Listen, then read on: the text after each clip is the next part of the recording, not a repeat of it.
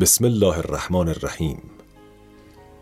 گفتارهایی از امام موسی صدر عبادت و عبودیت. سخن من به مناسبت آغاز ماه روزه که از مهمترین عبادات است درباره عبادت و عبودیت است. برانم تا در سخنانم به تمایلات آزادی خواهانه انسان معاصر پاسخی دهم و بر آنها روشنایی بیافکنم به ویژه نسل آینده داری که آرزو دارد آزاد و رها باشد و از قیودش بکاهد. آنچه مرا به بحث برمیانگیزاند صورت مخدوشی است که به عبادات در اسلام داده شده است. گویی نماز و روزه مالیاتی است که مسلمان باید تقدیم خداوند کند. این مسئله یکی از اسباب دوری مردم و جوانان از نماز است. اساساً عبادت خداوند به معنای عبودیت و تقید نیست بلکه عبادت خداوند دقیقا برابر است با آزادی. عبادت خداوند یعنی آزادی مطلق و هر اندازه عبادت فضولی یابد و در راه عبادت بیشتر گام نهی آزادتر خواهی شد.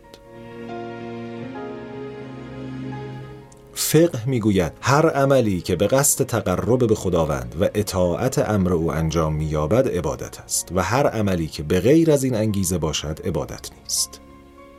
اگر کسی بنابر عادت نماز بخواند و نداند که چه کاری می کند همچون کسی است که صبحها به شکل عادت کارها را در خانه انجام می دهد چون این کسی برای نماز نیز حرکت می کند اما عملش عبادت و نماز نیست.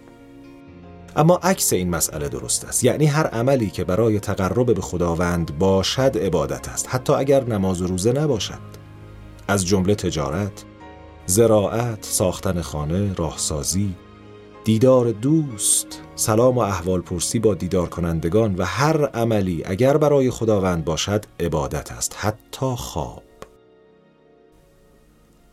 مقدار تقرب به خداوند به اندازه اتصاف به صفات الهی و تخلق به اخلاق خداوندی است. زیرا خداوند مکانی ندارد تا من به او نزدیک شوم و میان من و او پیوندی نیست تا خیش او باشم.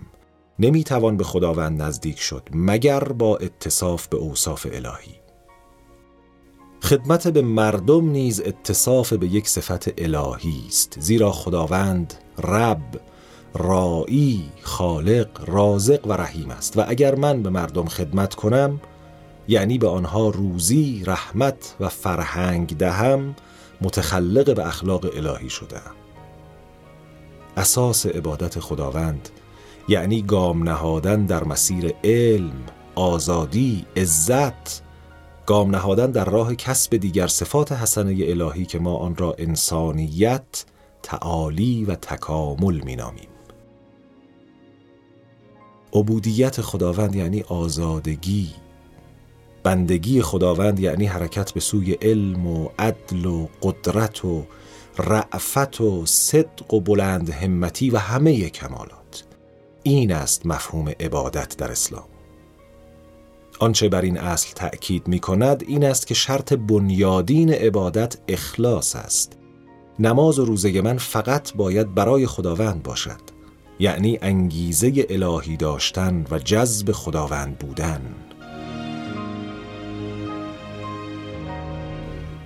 عبادت آزادی است زیرا هر حرکتی به سوی کمال قید و بند نیست بلکه آزادی از قید و بند است. زیرا نزدیکی انسان به انسانیت آزادی است.